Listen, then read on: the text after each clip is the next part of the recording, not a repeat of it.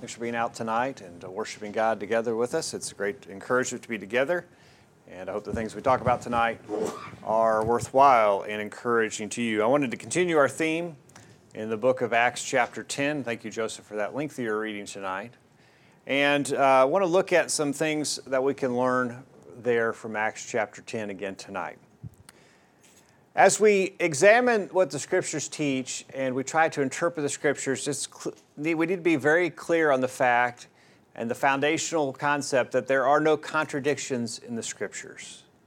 The scriptures are given to us by God. 2 Timothy 3, verse 16 says, All scripture is given by inspiration of God and is profitable for doctrine, for reproof, for correction, for instruction in righteousness. All scripture is given by inspiration. But they were given the word penned by human penmen, but they were given the words to write by God. All, all scripture is given by inspiration of God. The Greek word for inspiration is theopneustos. It's a compound Greek word. Theo being the first part, you recognize that as being God. Pneustos, you recognize that uh, is a, a, root of the word used for pneumatic, as in pneumatic tires or pneumatic uh, pressure, as referencing air. God breathes is the idea of inspiration. God gave the writers the very words that they were to use as they wrote the scriptures for us. All scriptures given by inspiration of God. And God as he gave those words, had to give the truth because God cannot lie in Titus chapter 1, verse 2. It says, In hope of eternal life, which God, who cannot lie, promised before the world began. When God speaks something, it's truth. God gave the words for the writers to use, and whenever God says something, it's truth. John 17, verse 17 then says, Sanctify them by your truth your word is truth. And so, if God's word is truth, then it ha- can't have any contradictions. For example, God's word couldn't say 2 plus 2 is 4 on one page, and then flip over a few pages, it says 2 plus 2 is 3. That wouldn't be in harmony with God's nature, would it? Because God can't lie, God's word is truth, Therefore, there can't be any contradictions. If there were contradictions, that would mean one passage is saying something that's not true, if there's a contradiction. And it would cause God to be the author of confusion. In 1 Corinthians chapter 14, verse 33 says, God is not the author of confusion, but of peace. So if God gave us the scriptures, if God can only speak truth, and as a result his word is truth, then we have to conclude that there are no contradictions in the scriptures. And so, as we interpret the scriptures, we need to make sure that any interpretation we put on any passage in the Bible harmonizes with the rest of the Bible. I can't pull a, a passage out of the Bible and say, okay, this teaches something. Work it is in contradiction with what other passages in the Bible teach. All of the scriptures must work together to harmonize. And that's what the 119th Psalm, verse 160 says the sum of thy word is truth.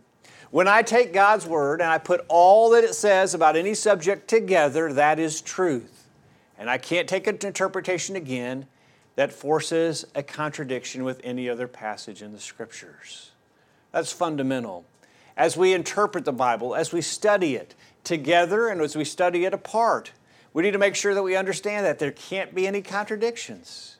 As I look at a passage, and if I take, as I want to interpret what it means, I've got to make sure that that fits with the rest of the Bible. Tonight, I want to use Acts chapter 10 to answer, answer a couple of common questions. And these questions are not in any way related, other than the fact that Acts chapter 10 helps us to answer these questions. And uh, I thought it would be good, since we are in Acts chapter 10 this morning in our Bible class, to look at a couple of these tonight. The first question is, and you may have heard this, if Jesus was crucified on Friday and rose on Saturday, on Sunday, how could it be said that he was in the grave three days and three nights?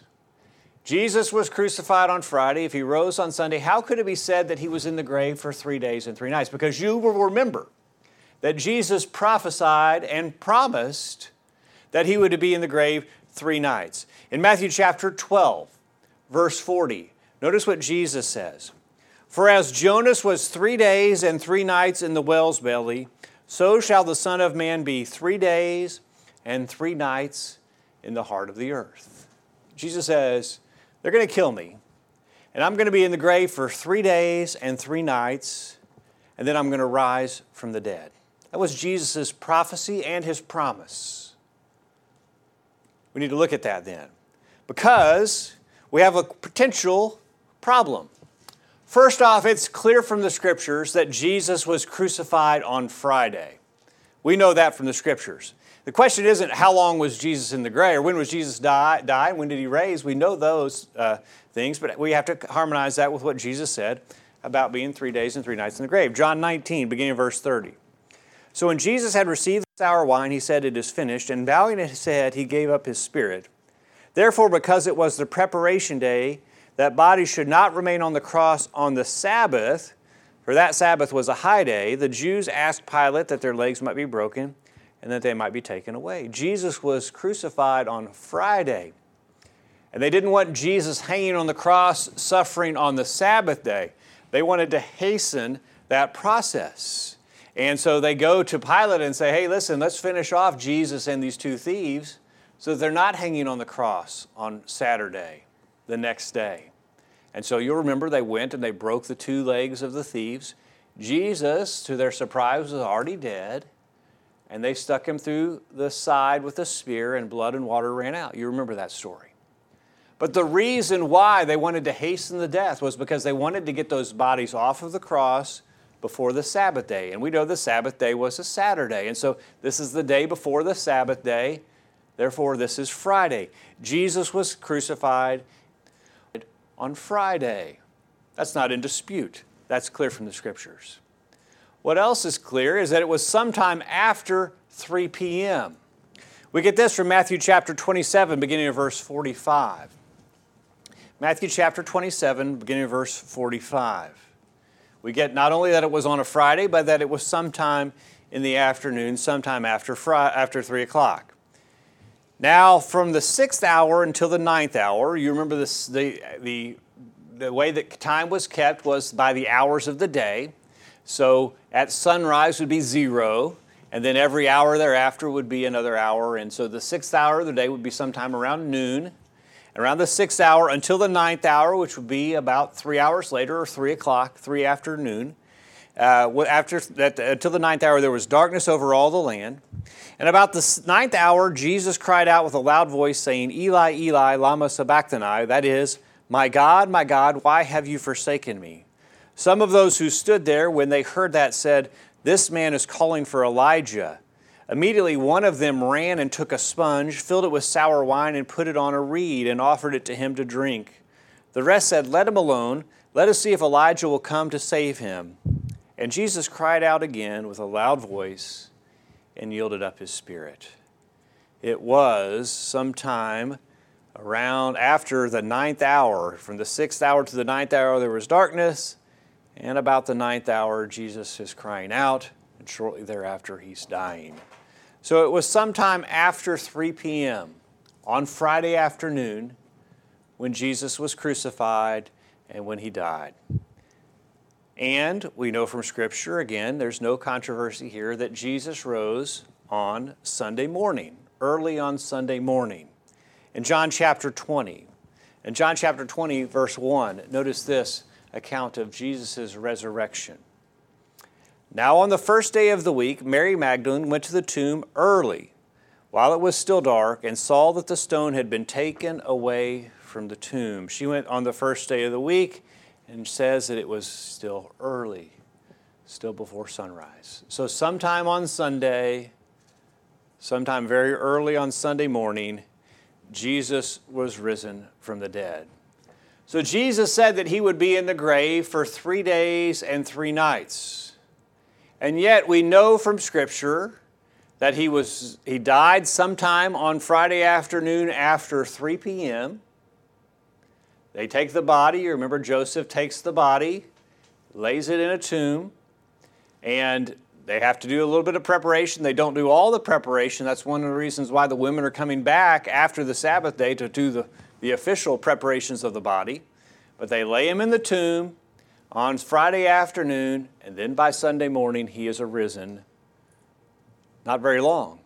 Yet Jesus said it would be three days and three nights. And the question is, how could that be?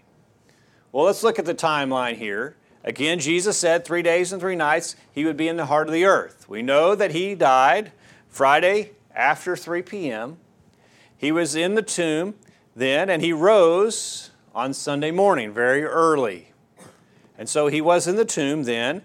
Friday, whatever part of the afternoon was left, Friday night, Saturday, and Saturday night, and by Sunday morning, he's out of the tomb. That's a short amount of time. If you do the math, it's somewhere less than 40 hours that he's in the tomb. Not 72, but somewhere around 40 hours that he was in the tomb. Yet he said he'd be in the tomb for three days and three nights. I can get two nights out of that if I try. I can get Friday night and Saturday night. I can get three nights.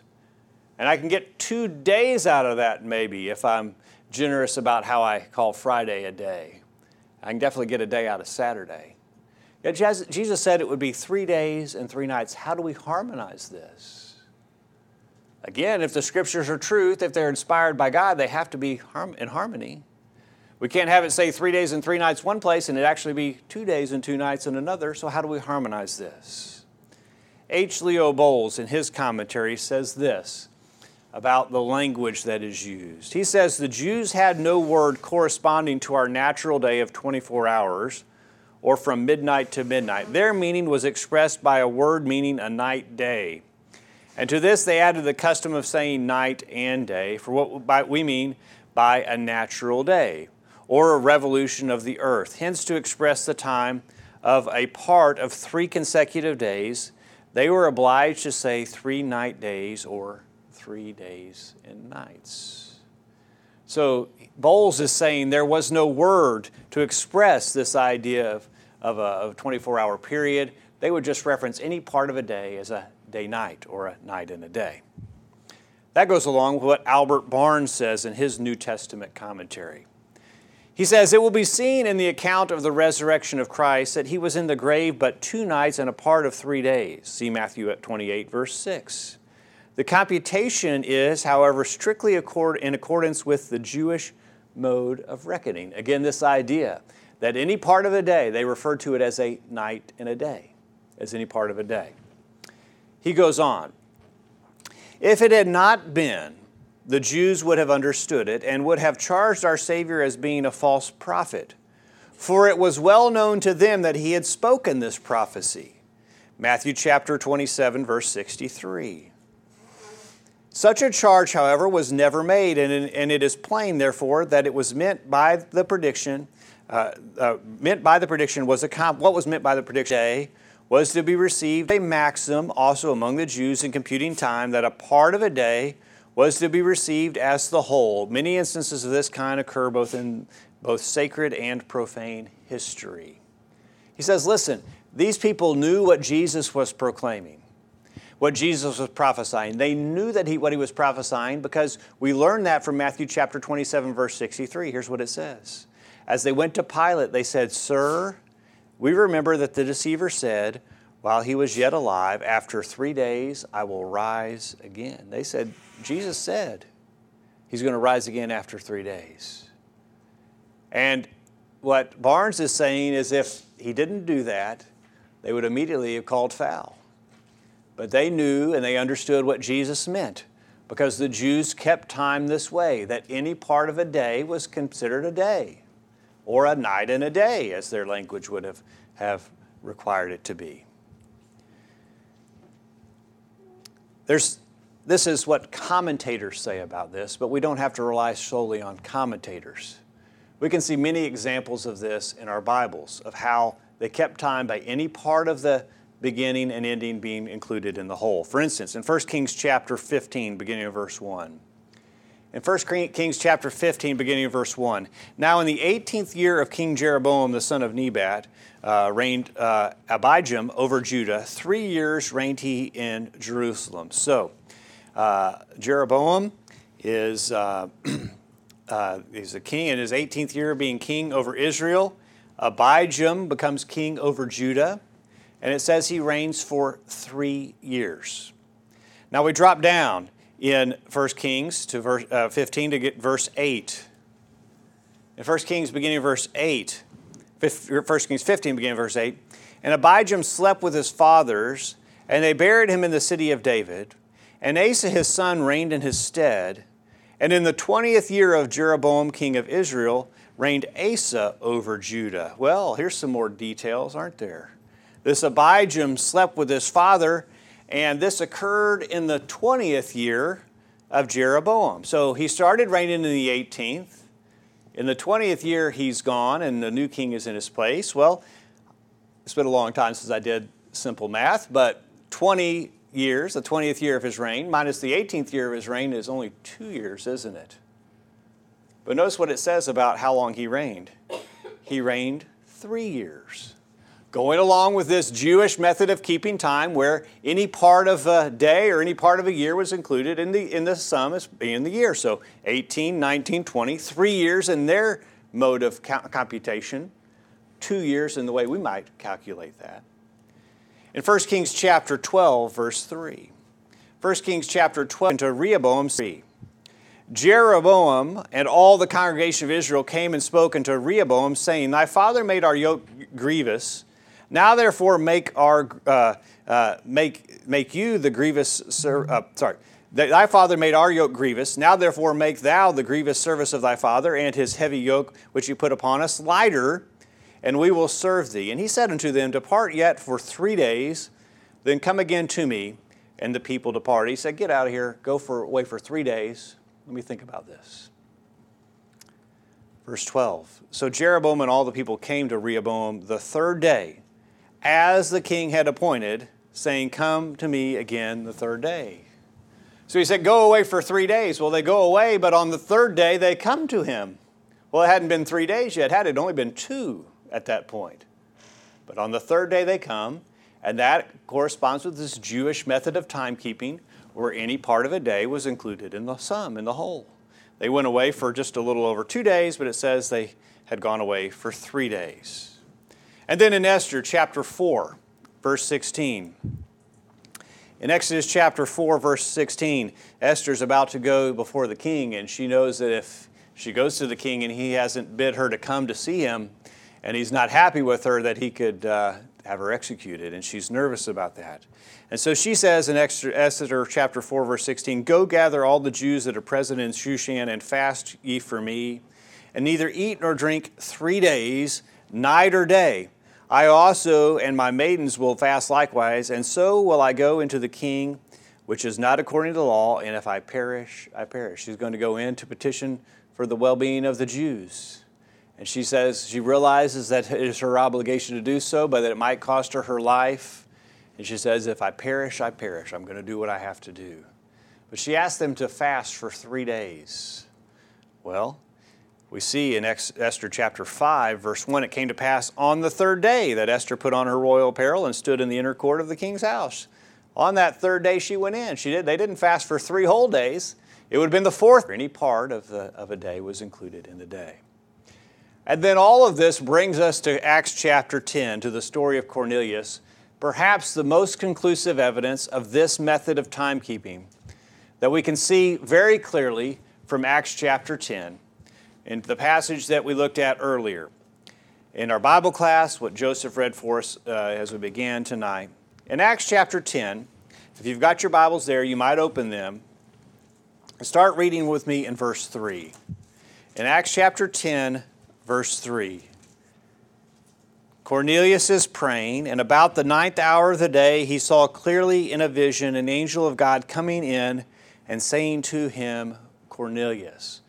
Now, we don't know what day of the week this was, but we do know that it was the ninth hour. Remember, the ninth hour would have been three hours after high noon, so three o'clock in the afternoon. For purposes of our discussion tonight, and to help us visualize this, let's just assume that this was Monday afternoon at 3 o'clock, okay? We don't know what day it was, but we're gonna we're to base our time off of this starting point. And so it was Sunday after about 3 o'clock. So we're going to call it uh, Monday at 3 p.m. Drop down to verse 9. So he says, Go find Cornelius. In verse 9, he sends them on their way. Uh, verse 8, so when he explained all these things to them, he sent them to Joppa. Verse 9, the next day or on the morrow, as they went on their journey and drew near the city, Peter went up on the housetop to pray about the sixth hour. So he sends them on their way. The next day, they're getting to Joppa to find Peter, and it is about the sixth hour. So if we said it was Monday at 3 when he got, saw the vision, the next day would have been Tuesday, and now it would have been noon. Okay? All right, drop now down to verse 23. Peter then, as, he, uh, as, they, as they find Peter, they tell him what they need him to do. He calls them in, verse 23. Then he invited them in and lodged them. On the next day, Peter went away with them, and some brethren from Joppa accompanied him. So this is the next day. No reference to what time of day it was, but they lodge overnight on Tuesday night. If it, did, it was on Monday when this all started, we're on hypothetical discussion. On Wednesday morning, then they would leave. On the morrow, they left. That would be Wednesday. And then in verse 24, they're going to make it back to Caesarea. Verse 24, and the following day they entered Caesarea. Now Cornelius was waiting for them and had called together his relatives and close friends. This was the next day. All right, so we uh, know that would be on a Thursday. All right, now notice what he says in verse 30. So Cornelius said, Four days ago I was fasting until this hour.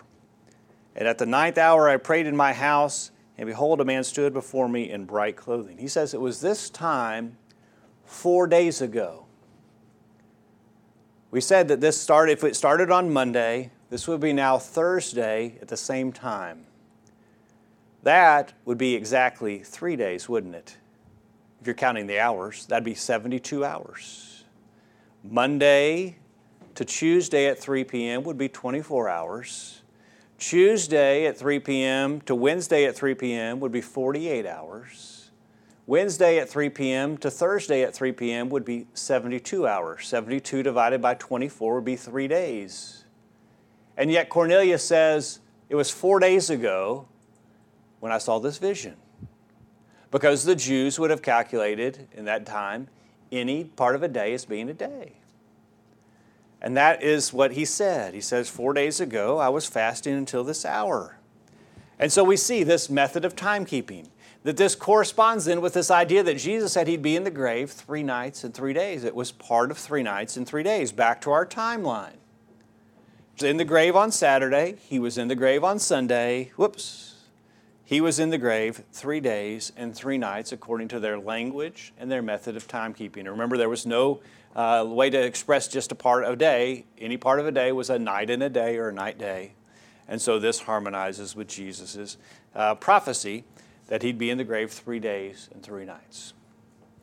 I hope that helps. I hope that helps you understand uh, the way that we can explain what potentially could be considered a contradiction. There's no contradiction here. This all lines up with the way language is used in the Bible, as well as what uh, we know from secular history. And then to the second question tonight.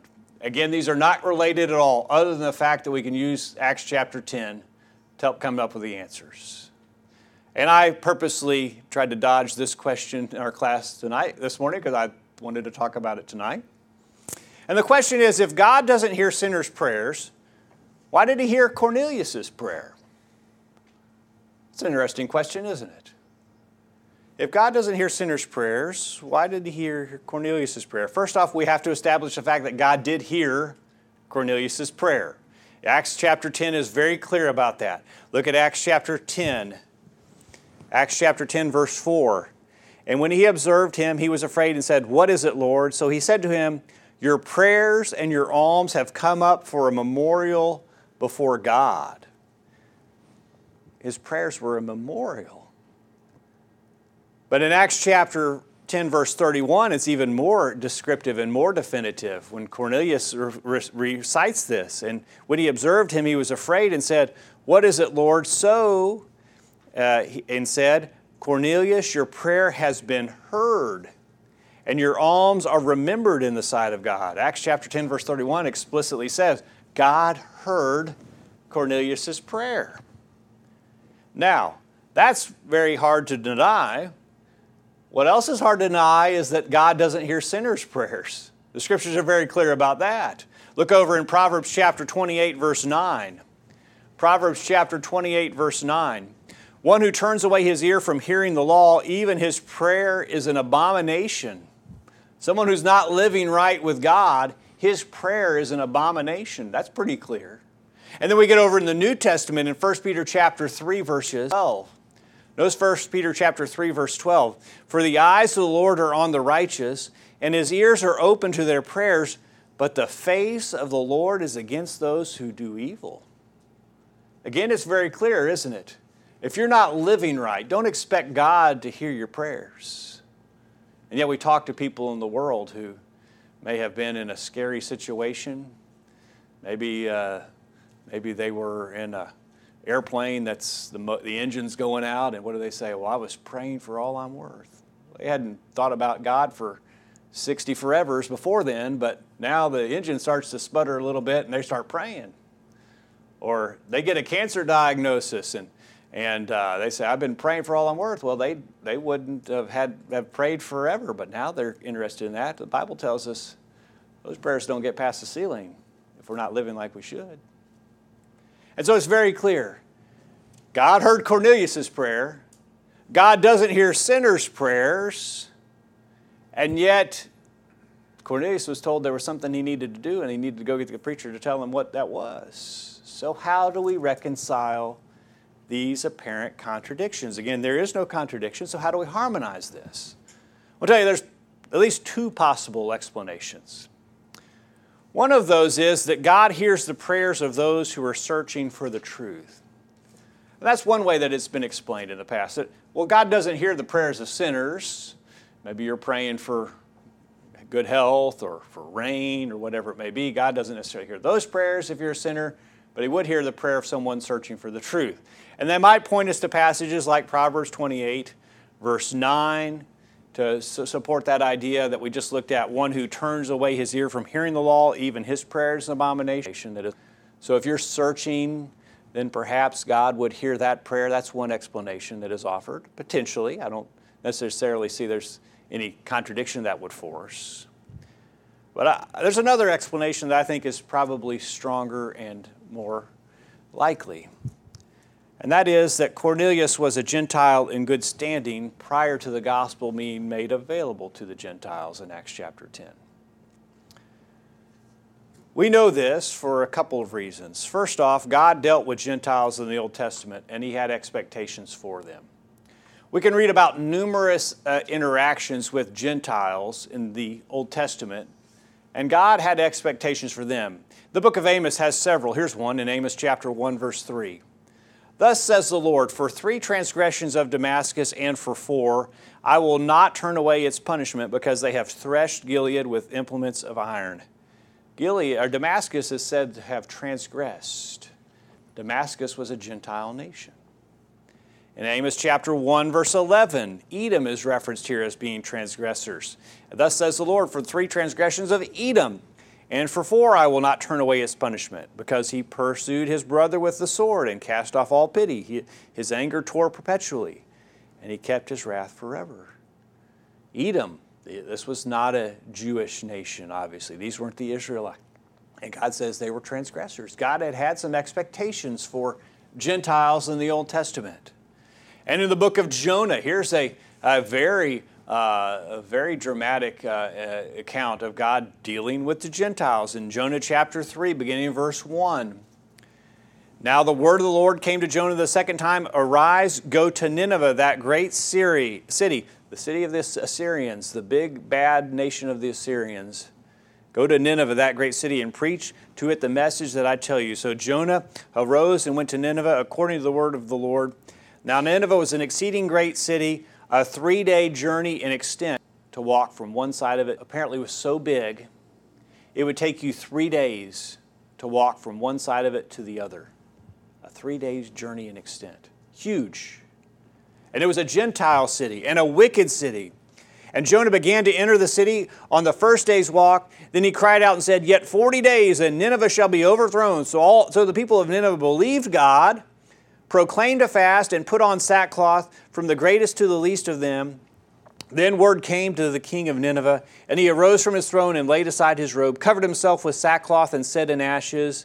And he ca- uh, caused it to be proclaimed and published throughout Nineveh by the decree of the king and his nobles, saying, Let neither man nor beast, herd nor flock taste anything, do not let them eat or drink water, but let man and beast be covered with sackcloth and cry mightily to his God.